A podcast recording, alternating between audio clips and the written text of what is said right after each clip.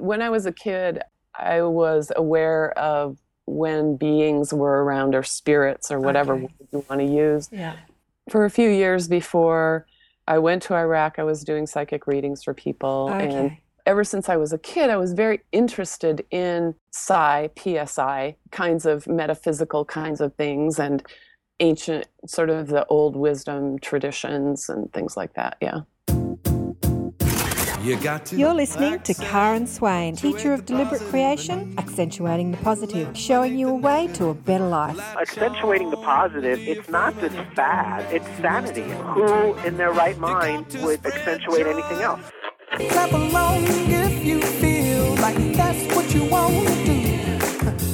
I'm so excited to have Natalie Sudman on the show today. I read her fascinating book and just was blown away, really blown away. Let me tell you a little bit about Natalie. Natalie Sudman is an author, artist, and psychic intuitive. She worked as an archaeologist in the Great Basin states for 16 years before accepting a position managing construction contracts in Iraq. In 2007, Natalie was injured by a roadside bomb.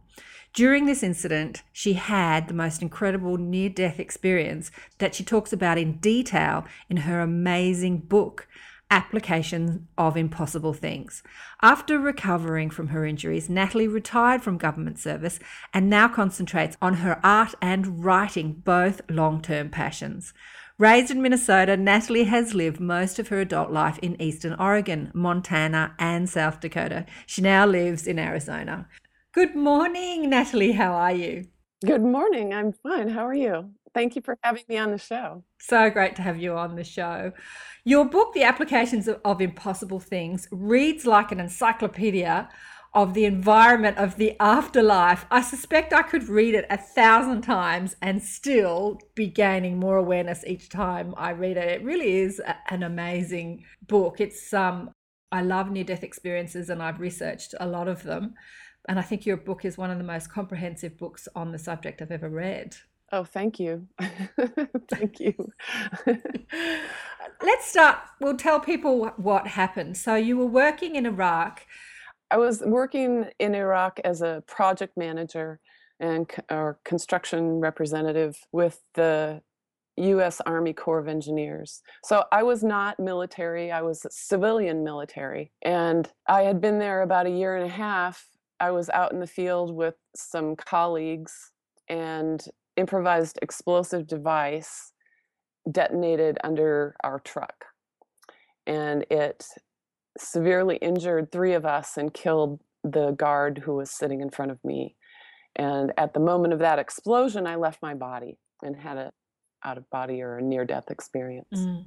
You say in the book when you left your body, because a lot of people talk about the moment they leave their body, that you had the awareness of feeling tired and couldn't wait to get home. One minute in the body, the next minute out of the body.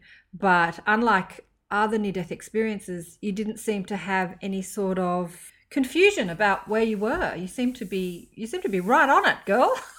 yeah yeah I—I knew exactly where i was in one moment i was in the truck and the next moment i was not and so there was none of you know people talk about oh hovering above their body in a tunnel and blah blah blah and i didn't i didn't experience any of that i was in the truck and then in a blink i was not i was in a different environment and i knew exactly where i was and i knew exactly what i was doing Why do you think that you knew that as opposed to other people? Was there a reason? I don't really know. Um, I think that it may just be that I think that everybody has a different kind of experience. And I think that um, in a lot of ways, it's very difficult to find words to talk about these experiences and to find, to kind of crush them into a linear story to tell people. And so uh, maybe somebody hears somebody say, "Oh yeah, well, you know, I was aware here, and I kind of felt like I was in a tunnel," and so people go, "Oh, you know, that kind of makes sense for me," you know, and and there's kind of this melding of the conscious mind trying to trying to make sense of it and trying to put it into a context that that conscious mind can understand and make sense of. And you know being in some way at least conceptually true to the experience. That's one way to look at it. Another way to look at it is that we're all different. We all have different, we all come here with different knowledge and different experiences. We all, as whole beings, have different knowledge and different experiences and make different choices on how we're going to, how we want to create and maintain and shape this adventure of this personality in this body. And so I think that for me, um, ever since I was a kid, it's been very easy for me to take my consciousness somewhere else. Okay. You know, if if I don't want to be somewhere, I just in my consciousness, I focus somewhere else and I understand myself as being in that other place. You know, my body is still here and it's still functioning, and I'm even saying the right things sometimes, but I'm not really focused here. And so maybe one of my skills is remembering who I am and being able to make that kind of a focus shift really quickly and easily. I don't really know. I Yeah. bet there's other people who have had experiences like mine. Yeah, I bet there is. Yeah, yeah. just um, maybe they're not talking about it or something. So before you had the experience in Iraq with the bomb and the near death experience, did, did you have a a spiritual life? Um, did you have knowledge? Did you have awareness of of who you were besides your body and your personality? Yes, I did. Okay. Yeah, I did. Um, since I was a kid, when I was a kid, I was aware of when beings were around or spirits or whatever word you want to use. Okay. Yeah. And for a few years before I went to Iraq, I was doing psychic readings for people and Okay. and I had done a lot ever since I was a kid. I was very interested in psi, psi kinds of metaphysical kinds of things and ancient sort of the old wisdom traditions and things like that. Yeah. Yeah. So I did interest before that happened. Oh, okay. All right. Because that was one of the questions I thought of. Because it it just seemed you seem to be so on it, as I said, so aware as soon as you left your body, like not, oh, I must be dead. Where am I? That um, that you had some sort of awareness before this happened. It seemed like an interesting choice, though, with that kind of awareness to put yourself in an environment like Iraq. Was there a conscious reasoning to that, or was it just an impulse? Consciously, I've always been drawn to intense sorts of, I'll call them microcosms. Like in archaeology, I did archaeology for many years, and that's similar. You work with a small team and you're aim you're all aimed at the same thing you know you're all kind of you're doing one job together so you're a t- kind of a tight team and it's kind of an unusual thing to be doing and i really like that i like that intensity and um, i like working with a group kind of all aimed in one direction and i'm fascinated by all the microcosms that make up the macrocosm of this reality Yeah. when you think about it we're all living in our own reality Yeah. well that's just fascinating to me it's like whoa how can we function you know How- Yeah. Eh, we're oh, we're all in our own little reality and we all overlap in different ways and how do we all stop at this how do we all agree to stop at a red light Look, it's it's so interesting that you say that because years ago, when I started my intense journey for meaning, I, I read the Seth books. yes Actually, one of the Seth books jumped off a bookshelf and, and, and landed like, you need to read me. And he said in those books, I remember he said that we are all communicating telepathically all the time yes we are being aware of it or not aware of it, most of us are not aware of it. He said, think of how you drive. You could not drive on your roads if you weren't communicating telepathically. It would be impossible.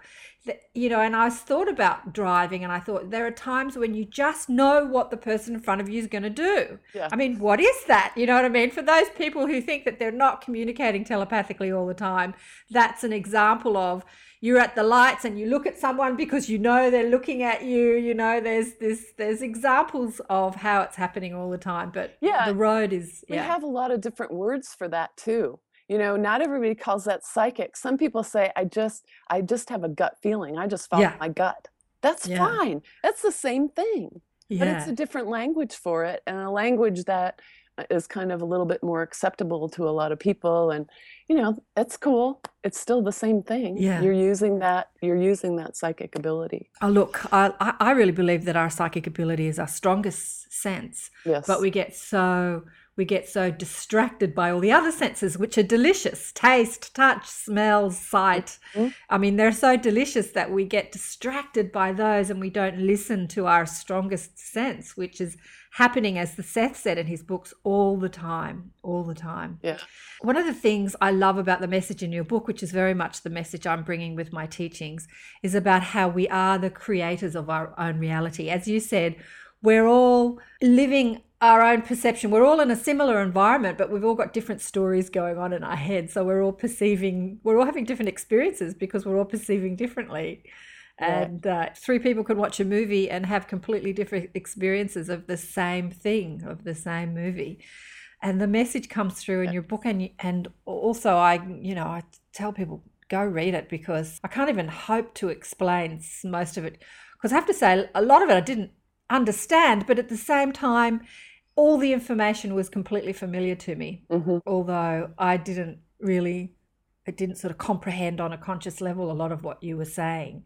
Yeah i think a lot of that comprehension happens at an intuitive level at a psychic level. Yeah. it's like oh that that just feels right or or i mean in a way you're remembering. Yeah. You're not learning something new you're remembering and it may not make sense to the to the logical conscious mind. I had i have had that happen with some books and i think wow i should maybe read that again. Then i realize i don't really need to because i did get the information. It just it wasn't necessarily the way i take in some other information. Yeah. Yeah I got it but I just didn't understand it but I got it. That's right. I mean, it's all all learning is remembering, isn't it? yeah Yeah, all lessons are reminding, just rewiring our minds. You talk a lot about the non-physical environment and you identify many different spaces that happen there. When you're in the blink environment, do you want to tell people, you know, just describe what happened to you when you found yourself out of your body in that blink environment? Sure. I was, um, I found myself standing on a sort of stage with thousands of beings arrayed all around me, like as if I were in a stadium.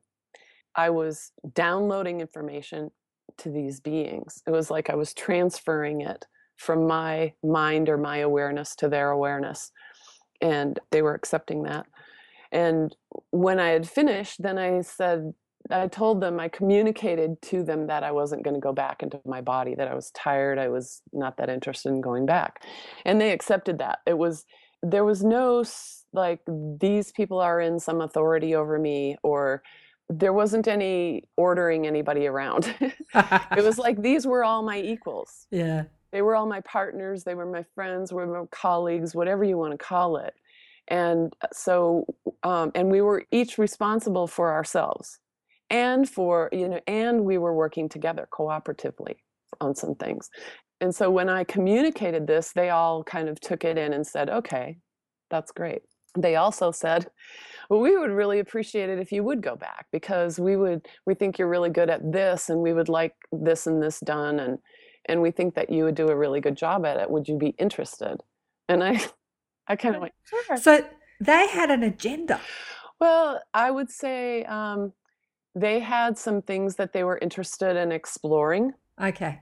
And if I would have said no, they would have found somebody else who would have Okay. been able to help them or who would have agreed to help them. It's not like they had to have me doing it. Okay. And it's yeah, it wasn't like they were they were trying to coerce me into anything or you know, they had some interests that they wanted explored. And so they asked me if I would like to cooperate with them. Yeah. And then you agreed. Look, I'm fascinated about what they wanted to explore because when we think about our free will, that we we all have, we are the creators of our own reality, and we're creating it through what we choose to think about, and we have complete freedom in that. We have complete freedom in what we create, and that happens both physically and non-physically. So these beings, what would you call them? Were they like family, soul group?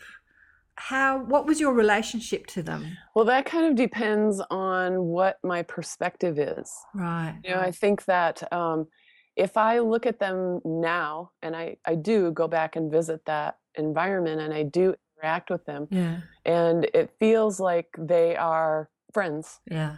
They're friends and colleagues. Um, that would be the equivalent. But I can also, I have gone out, sort I call it going out, gone out so far to a place where everything is one. And when I'm there, then I just understand those other beings as other aspects of me. Right. Okay. Yeah. So, soul group, that would work, you know, Yeah. friends, colleagues, sure, that all works. Whatever, it kind of depends on on the perspective, but also on my perspective, my choice of perspective, I would say depends on what serves me best right now. Yeah. You know, I can change my perspective anytime, any of us can. It matters because of where we are in this moment, where we are in our adventure at this moment. Maybe this perspective serves me better than that one does. Absolutely. Well said. Brilliantly said. Mm. I'm still fascinated as to what they're what they wanted to discover when they said to you, because you don't even talk about this in the book, so maybe I'm prying. But you know, what was it that they wanted you to experience? That they wanted to see, to discover, to experience themselves? Yeah, you know, I don't remember some of it. Okay. I only remember a little bit of it. Uh huh. And I know that writing this book was part of it. Right. But, um, Okay. but I don't, I'm very deliberately didn't talk about that in the book because it's mine. okay. Because it's it's my it's my adventure. It's my trajectory. And in our human experiences, we're conditioned to think, and it's very hard not to think in terms of hierarchies. Yes. And so if I say, well, I came back to do this, then people immediately put that in a hierarchy. They say, oh, she's very holy. or, oh, she's not very important. I'm doing something much more important than that. yeah. And really, there is no comparison at all. I'm doing this, and it's important to me, and it's important to the people that I'm working with on the other side. But whatever you're doing is also important. Yeah. it's not more important or less important. It's it's important. That's actually one of the strong messages in the book is that every single experience, no matter what, good or bad, how we deem it from our perspective, from a physical perspective, is as important as any other experience. That, as you say, there is no hierarchy. But then when we hear people, we start to compare. Yeah. Oh, you're better than me, you're more holy than me, you're more enlightened than me, you're more intelligent than me. Yeah. Yeah, that's what our mind does, right? Yeah. So, Yeah, and I Um, really didn't want to. Um, I wanted to completely avoid that in the book, you know. Mm. eh, And the way I did that is not talking about what my adventure is all about. In a way, it shouldn't matter to anybody. Each of you should be saying, "Well, I wonder what my adventure is," or "I find out what my adventure is." yeah, we all can. We all know that. We all know that somewhere inside ourselves. So it's just remembering. Well, I think we do all know that, but getting clarity on that is something that a lot of people struggle with. I've struggled with it. Like I've had a knowing ever since I came into and dreams and th- but not a lot of clarity. I think Mhm. reading your book and seeing how much clarity you have on your intentions in this lifetime, let me say, um, I won't say mission. I don't really like the word mission, but Sure. that seems that seems delicious you know to sort of really like i know why i'm here and i know what i'm here to do and i and, I, and i've got real clarity on that Well, the book may make it sound that way, but like I said, I don't remember all the things that I agreed to do. right And so, in some ways, I'm also in the dark. And the way I think about that is that if you sit down to play a game, say you sit down to play Monopoly, yeah yeah and what if you already know everything that's going to happen in the game all the way to the end? yeah yeah Well, then is the game still fun to play? That's No, you you sit down and you go, okay, well this is this is going to happen and you're going to win. Okay, we're done, and you get that's true away. that's true. Well, true the point of playing the game is to play the game. yeah And so when we come into this body, you know, there's an equivalent there. We don't need to come in here knowing everything that's going to happen to us. Part of the fun is not knowing. Part of the fun is being in the moment and going moment to moment and riding that ride, playing that game and having fun doing it. yeah for sure yeah like you don't want to know the end of a movie. You want to go and Yeah. experience the movie. Like, don't don't Yeah, tell me what spoiler happens. Don't spoil. Don't tell me. but when I read the book, I was revisiting it yesterday. You you actually when you were talking to your um, mob, your friends, your colleagues, I call my mob the mob, and I then like that. and then and then I, I sort of gave them a bit more of a nice name. I called them blissful beings because bliss seemed to be something that was very present in as a word that I had, blissful beings. But you actually asked them to have a sense of remembering when you came back. You said, "Okay, if I'm going to go back, here's some conditions. I got me some conditions." I, don't, I don't know. I mean, I kind of made a joke about it in, in in the book and said, yeah, kind of conditions. But really, it was kind of asking them as a favor. You know, it was a, the same way that they asked me to help them with this, whatever these things. I then asked them, okay, you know, will you help me with these things? And it wasn't even like a barter Mm. or a bargain. It was more like they asked me for some things and I said yes. And then I thought, oh, I could ask them for some things. I'll ask them for some things and they can either say yes or no. And they said yes. Yay. because because so you're because this is what I'm thinking. So your near death experience happened in a blink. You call it the blink. So one minute you're in the body, the next minute you're back in the body, and the time that had that had gone past on Earth was like seconds, wasn't it? Yeah. yes, it was just seconds. Mhm. Seconds. So your experience was something's happening like bang and then the next thing like there was sort of like no break in your physical experience except for you had this amazing experience in non-physical I- i think we've all had it when we fall asleep we could fall asleep for a minute on the bus or in class or hopefully not behind the wheel of a car and then wake up and you've had this amazing dream but you've actually literally been asleep for a second Yes. so there's this time, because there's no such thing as time from that perspective. Right. You're Did you did did they explain how time works while you were No, there? I no, I didn't even ask. I wasn't even interested. Okay. you know, a lot of questions that my physical mind, physical body, personality mind might be curious about. Once I'm out of the body, those things have no interest for me. They're just not even I Relevant. have any curious curiosity about them at all. You know, now I can look at that and I can see that um, time isn't what we think it is. For one thing, I mean, it's there's no time and there's the time we know, but there's there's a lot of ways to experience time and space. It's a construct that, in a sense, is worked into the fabric of the structure of this particular environment that we can come to and play in um, this this particular earth physical environment and um, it serves here you know uh, and there are other realities that have different you can experience sort of different aspects of time or or time in a similar way but a little bit different or time in a very different way.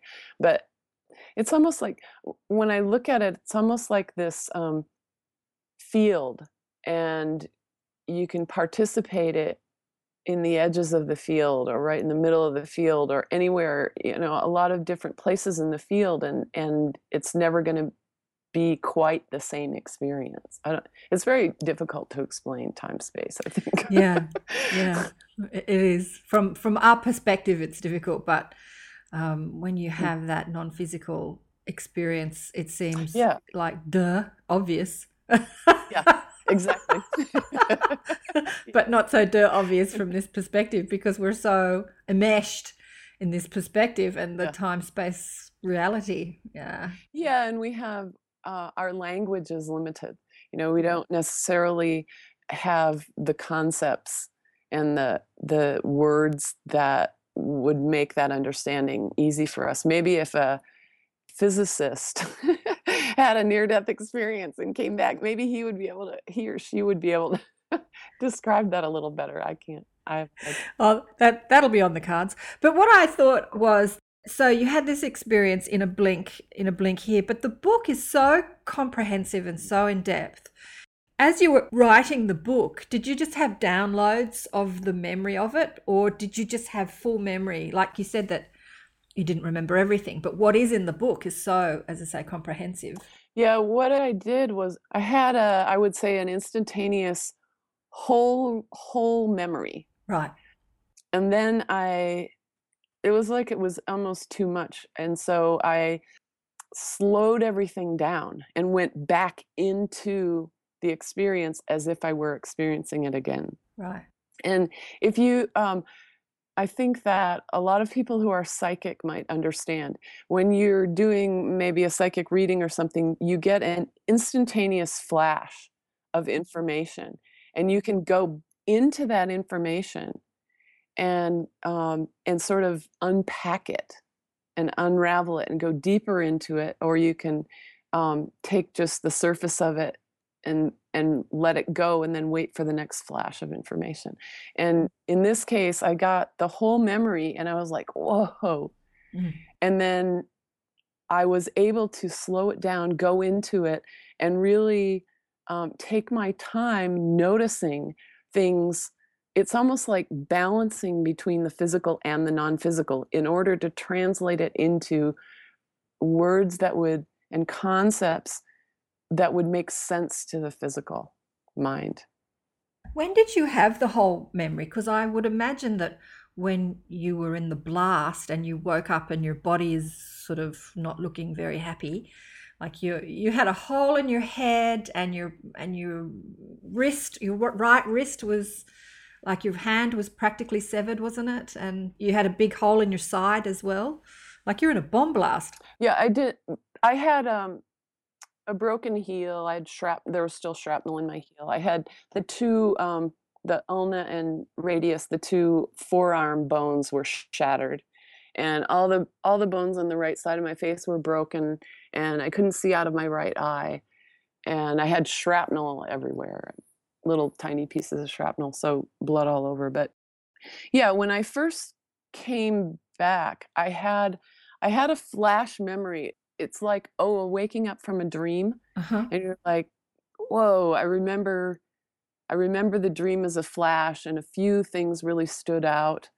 But I immediately put it aside thinking, I got some stuff to do here right now. Yeah, yeah, yeah. Just concentrate on the physical right Exactly. Yeah. yeah. Yeah.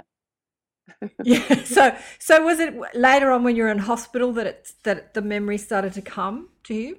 It was actually after I got out of the hospital. Okay. when I was in hospital, I was I was very drugged up still, and um, I was in hospital for about a month. I w- got out for about two weeks, and then had to go back in for some face surgery because I had those holes in my head, and they needed to put some patches on those. And so once I got out after that surgery, then I felt like okay, now I'm now there's no more setbacks. I'm everything is full speed ahead now. I'm healing now.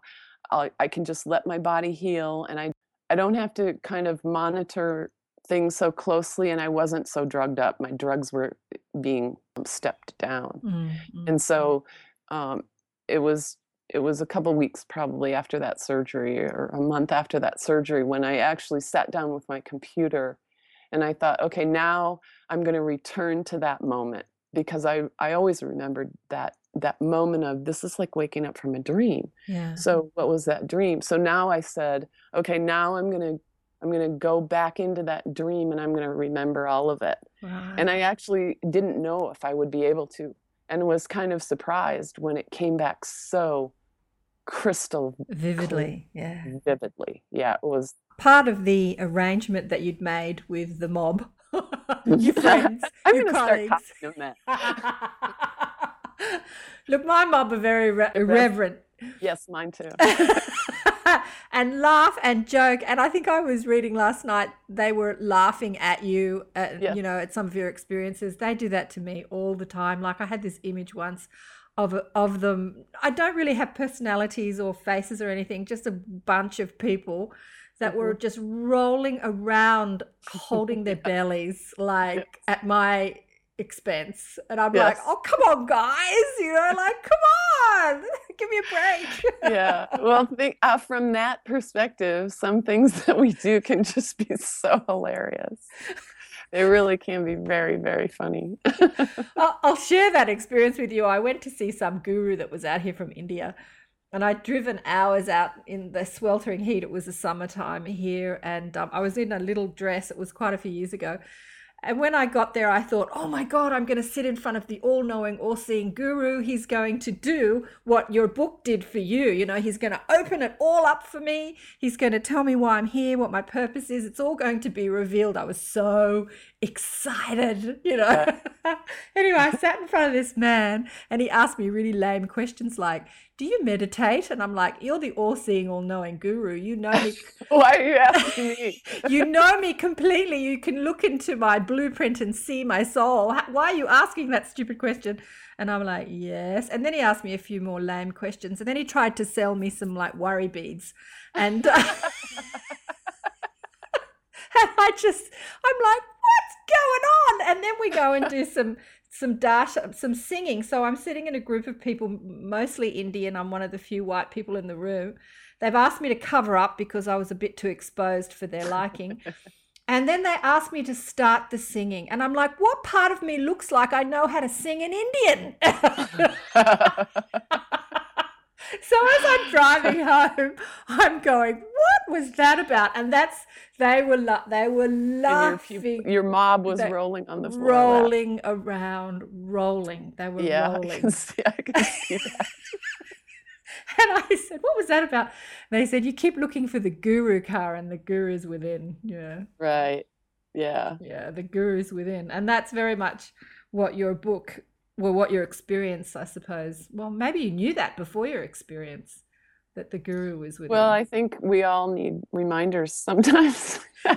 you had some reminder, girl, I tell you. yes, I did. you know, that's another way of describing why I didn't want to say exactly why I was coming back here or what I came back to do. Because I'm my guru and you're your guru and you know somebody else can tell you somebody else may be able to tell you what you're doing but in the end that should only present another question and that question should be are they right? You know because uh, when you hear a truth you're going to feel it in your own body. Yeah. And so you may be thinking well they gave that to me but in truth you're feeling it. You're the one resonating. Yeah. You're giving it to yourself. Absolutely. Yeah. Yeah, yeah. absolutely. Listen to what feels right to you. Yeah. Yeah. Yeah, yeah. Look, one of the things that stuck with me about your book is, you know, because I call myself a teacher of deliberate creation. So I'm teaching people that we are creating all the time and we don't have to be unconscious about that. We can be deliberate in that. We can be more conscious about that by listening to what we think and how we feel just as you've described listen to how you feel when you when you hear this information. Does it sit with you? Does it resonate with you? Is it part of your perspective right now part of your life experience?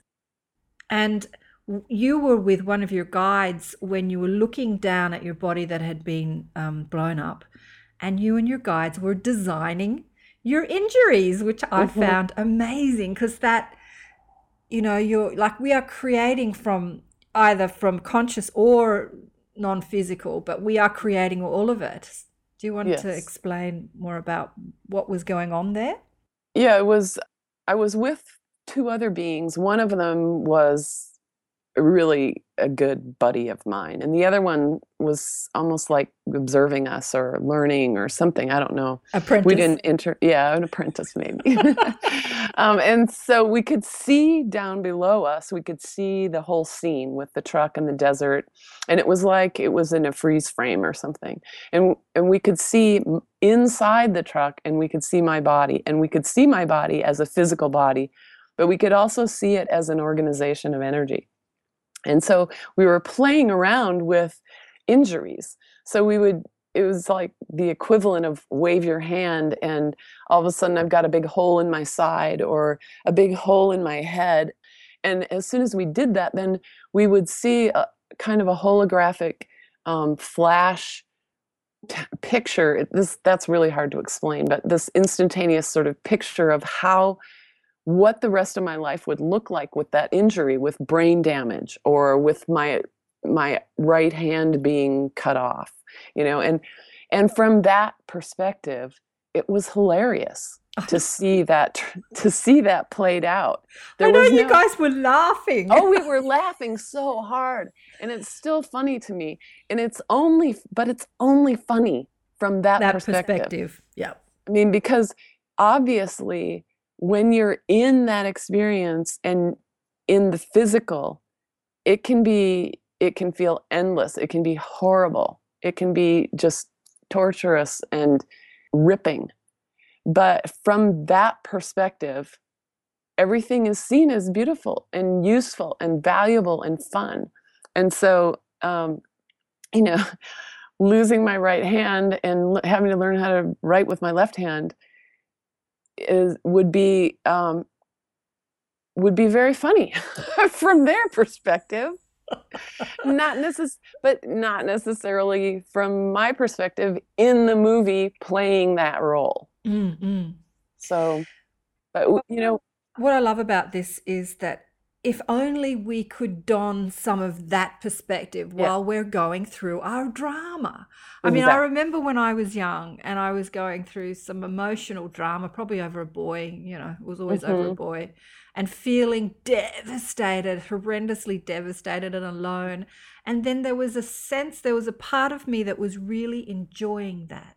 Yes. like yes. I was watching a good movie. Yes. And there was that part where you're connecting emotionally to the person and you're crying with them like oh my god this is so sad but you're really enjoying it was yes. like it wouldn't have been as good of a movie had you not gone through that drama so that i had that awareness when i was very young and i guess i think i read books that, that called it the witness Mm-hmm. You know, there's a part of you that it's witnessing what you're going through all the time. And yes. in that moment, and often when we hit those really tragic parts in our life, we kind of separate, maybe it was a way of protecting it, and we be, we become conscious of the witness, the one that's enjoying the show.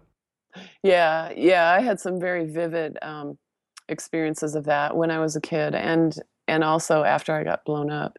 Right. Um, and yeah, I think that we can. I think it's possible to cultivate that. Yeah. You know, the more we practice it consciously, yeah then the more available that is when we get to the the places in our lives that feel more challenging yeah. harder mm-hmm. um, more difficult then we'll ha- we'll have that practice to back us up we'll have that tool in our toolbox to be able to to tune into that witness and to say oh wow okay so i can be both suffering in some sense you know yeah. i can be in pain and i can be watching my pain and holding some compassion for myself and holding some space for myself and holding some peace for myself within that yeah. i think it's possible yeah, and I think that the more that, like I said to you at the beginning of this, some people have an agenda. That's my agenda.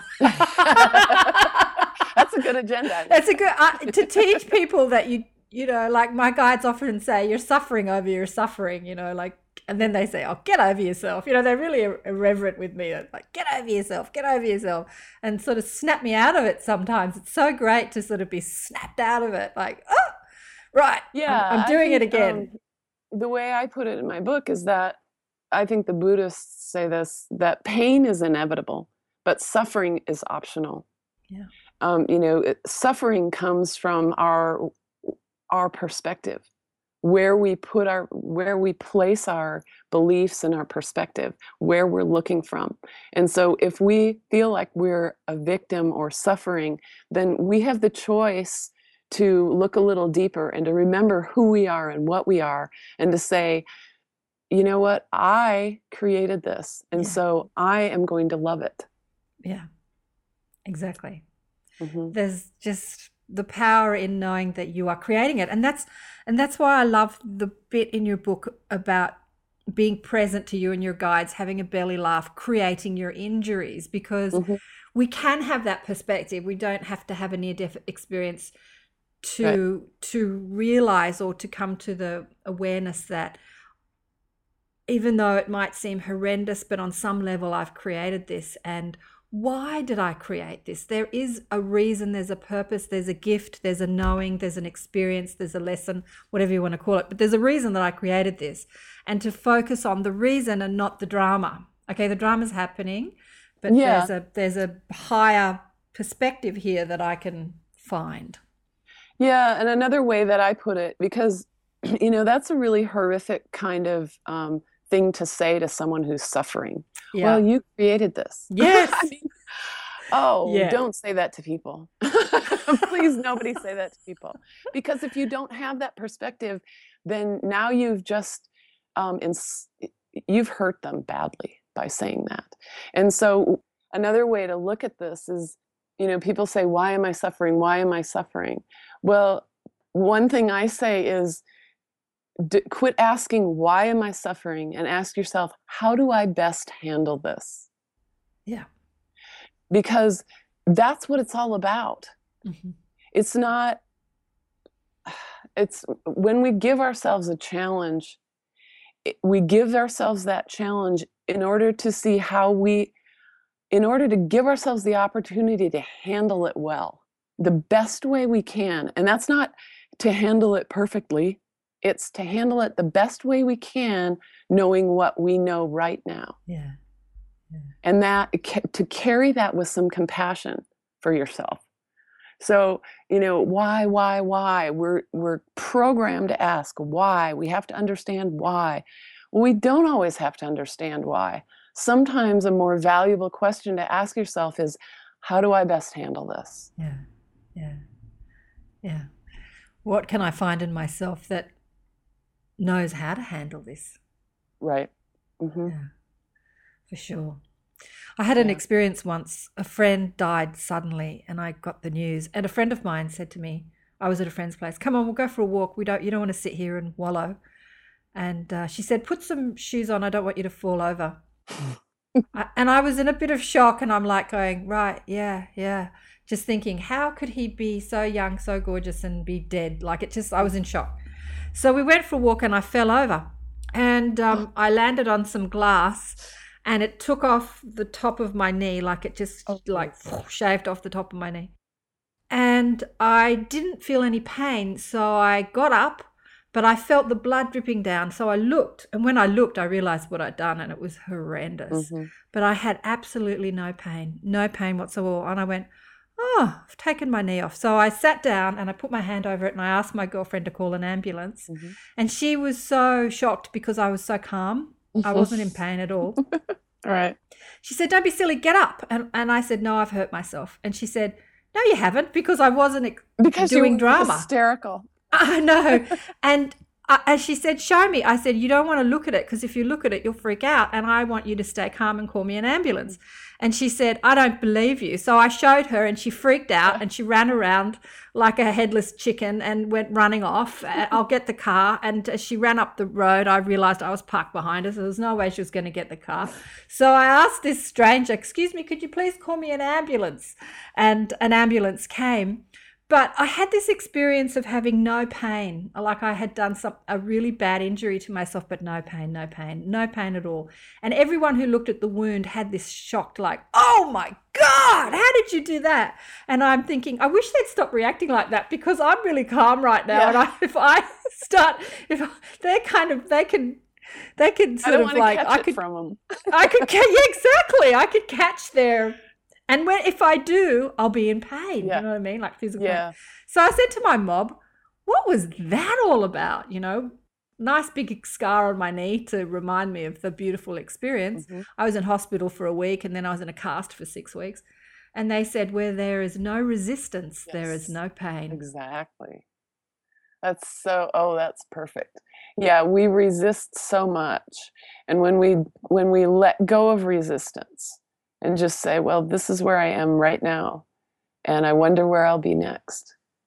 Then a lot of our resistance comes with wanting something that isn't there or with trying to uh, trying to maintain something in a in an infinity that's always creating and changing and if we if we get into the flow like you did and say, "Oh, now this has happened and this is what we what I do next."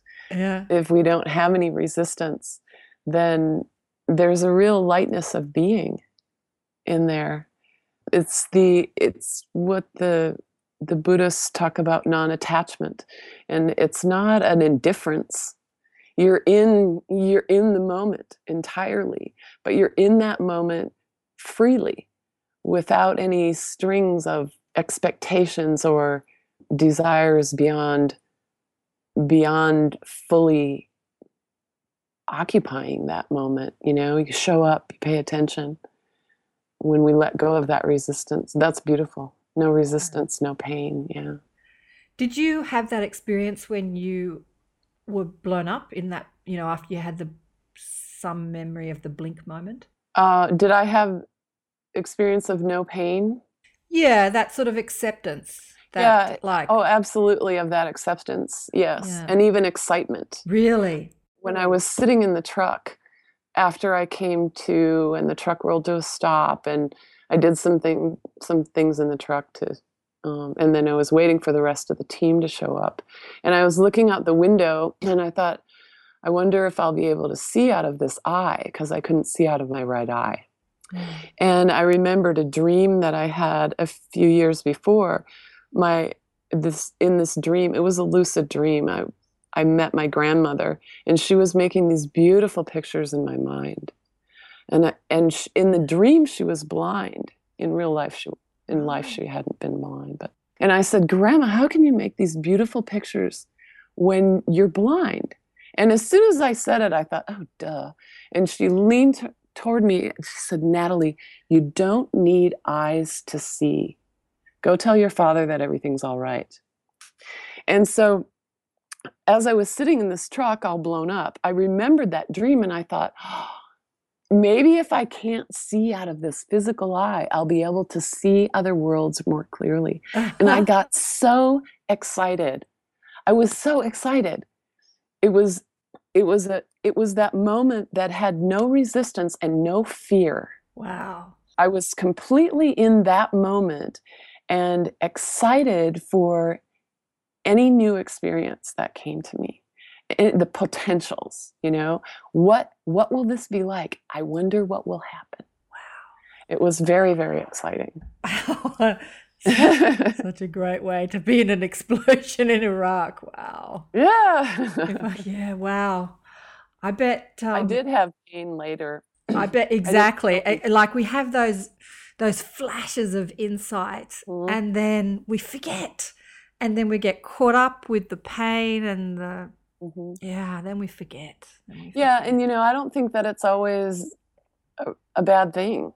Yeah. you know moving back and forth between that um, you know we came here to this physical world to experience this physical world as it is Yeah. and sometimes to completely lose yourself in it is there there's a real beauty in that there's a real sure. holiness in that as well it's not like um, we always have to be um, in a certain mindset to be spiritual or to be connected or to be holy you know we're always connected and we're always spiritual and we're always holy and if we want to if we want that to be conscious in this moment that's fine and if we quote lose that and completely immerse ourselves in this delicious physical adventure that's good too Yeah, yeah. My daughter when she was young was watching The Matrix. mm-hmm. And there was the scene where the guy was given the the choice between the two pills, the red pill and the blue pill. Mhm. And I can't remember. I think the red pill meant that he would stay aware and conscious of his new perspective.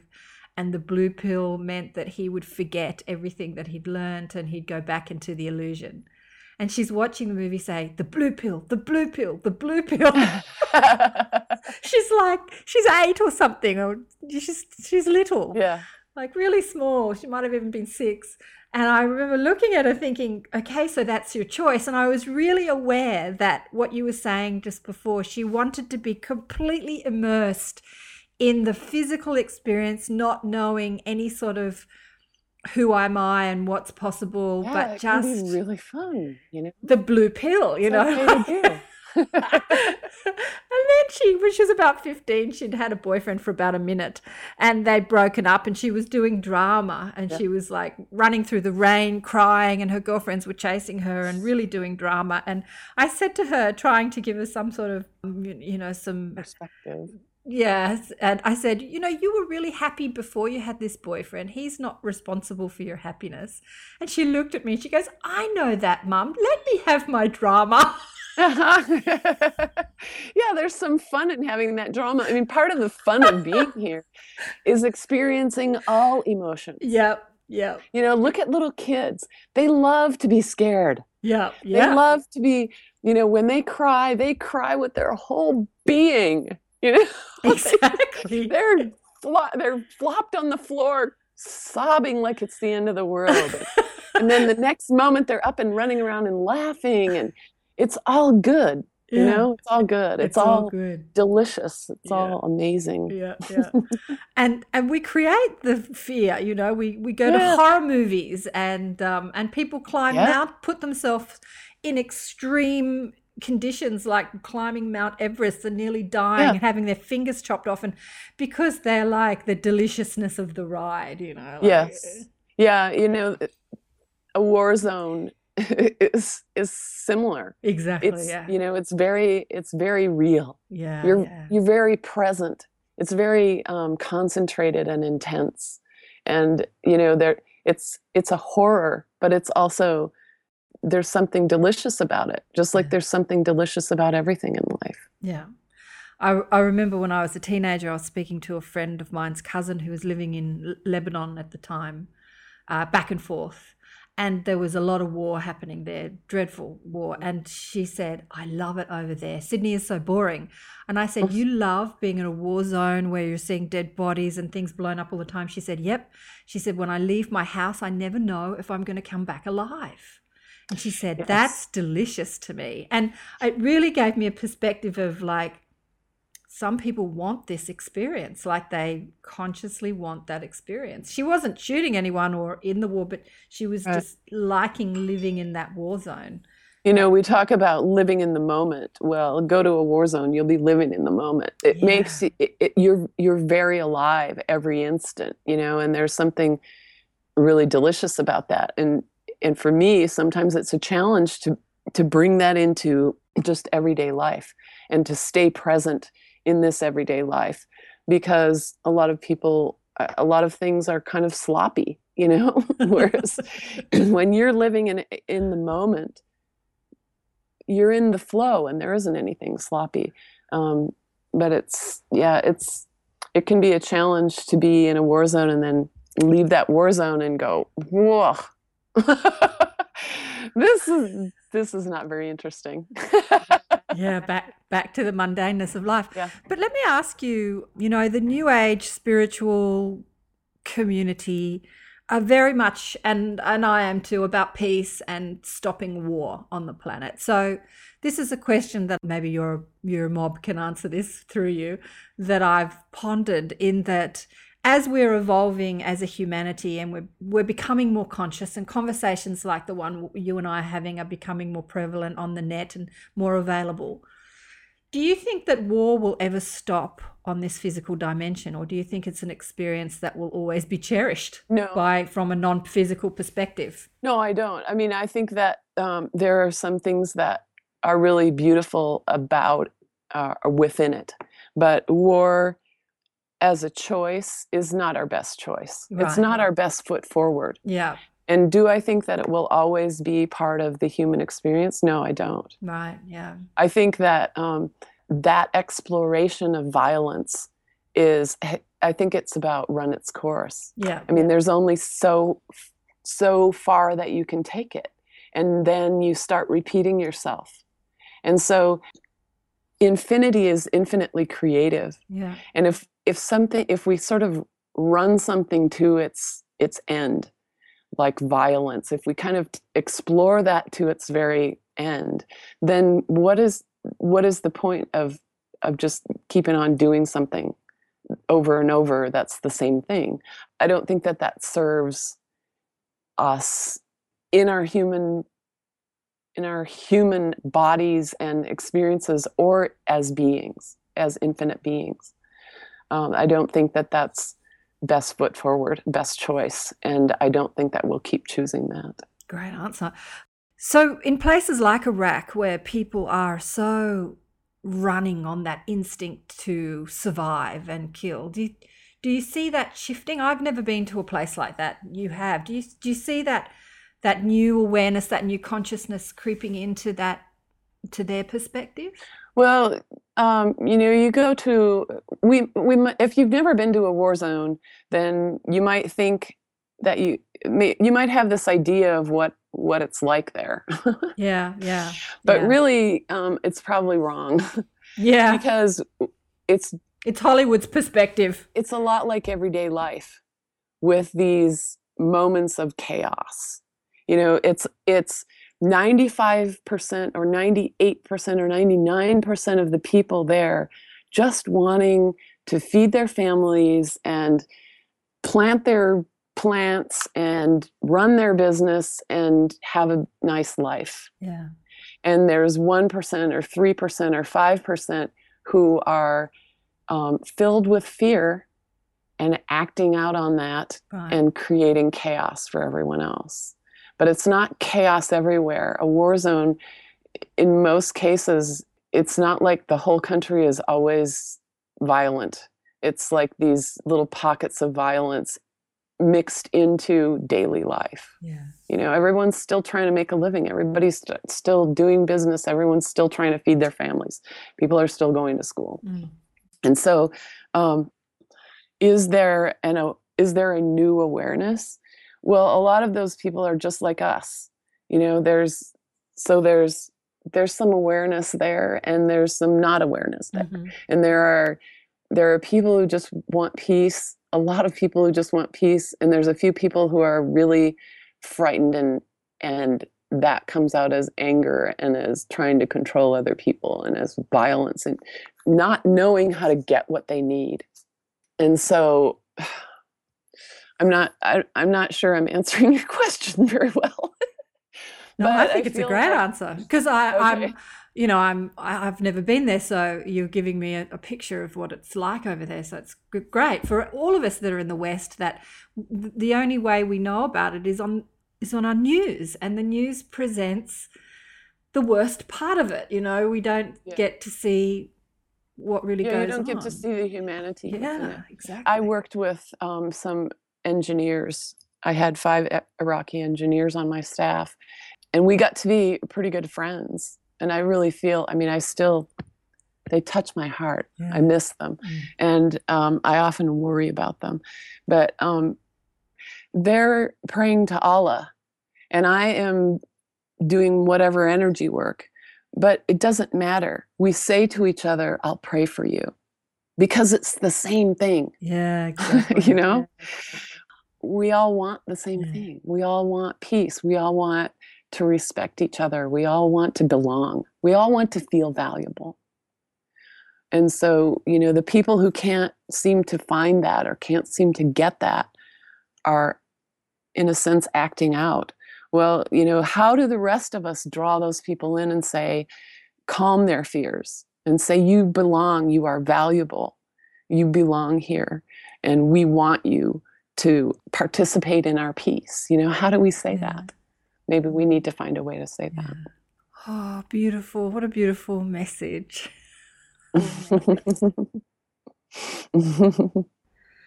Well, it's been an, a complete joy and pleasure chatting with you today, Natalie. I, I really find, as I said before, your book so comprehensive.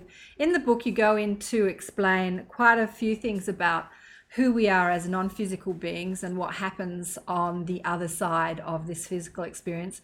It, you talk about the blink environment, which was your environment where you were there amongst buddies, like millions of them downloading energy. And there were different what's the word there was a different intention in that environment and then you talk about the healing environment which you said that you could from that perspective very much affect the physical manifestation here on earth which i thought was fascinating and then the deep rest environment you talked about that environment where you you felt like you could just go and rest and sort of shake off all the trauma of having a physical experience. And also the life review. I'd love to talk about all these things with you another time. I'd love to come back. it's been fun talking with you, and it would be really fun to have another session. Yeah, to explore, to explore yeah. more. You're a fabulous teacher, and I love your message. Oh, thank you. And um, I can't say it again. Passionately go out, and if you're interested in this sort of thing and finding out who we are and just exactly how powerful we are as creators of our own reality, Natalie's fabulous book is called The Application of Impossible Things. Your website, nataliesudman.com and I sometimes blog at traceofelements.com. And also a beautiful artist. You can see Natalie's artwork there as well. Thank you. Thanks again, Natalie. Thank you, Karen. I look forward to talking to you again. The wonderful Natalie Sudman there. Oh, what a great conversation. If you'd like to listen to more conversations like this, enlightening you to the power of your thoughts and the power of your being, go to karenswain.com and listen to some of my fascinating guests on radio. Or you can have a session with me and talk to my guides, blissful beings, or the mob, as we talked about it in the interview, and ask them any question you like. Also, if you're in Sydney, we have conscious creation nights. If you want to be amongst friends and ask questions about exactly how you are the genius creator of your reality. Remember to go to our Facebook page, Accentuate the Positive Radio with Karen Swain, or Blissful Beings Reminders from Home. Also, if you're listening on iTunes, remember to rate and review the show. Thanks again. Bye for now.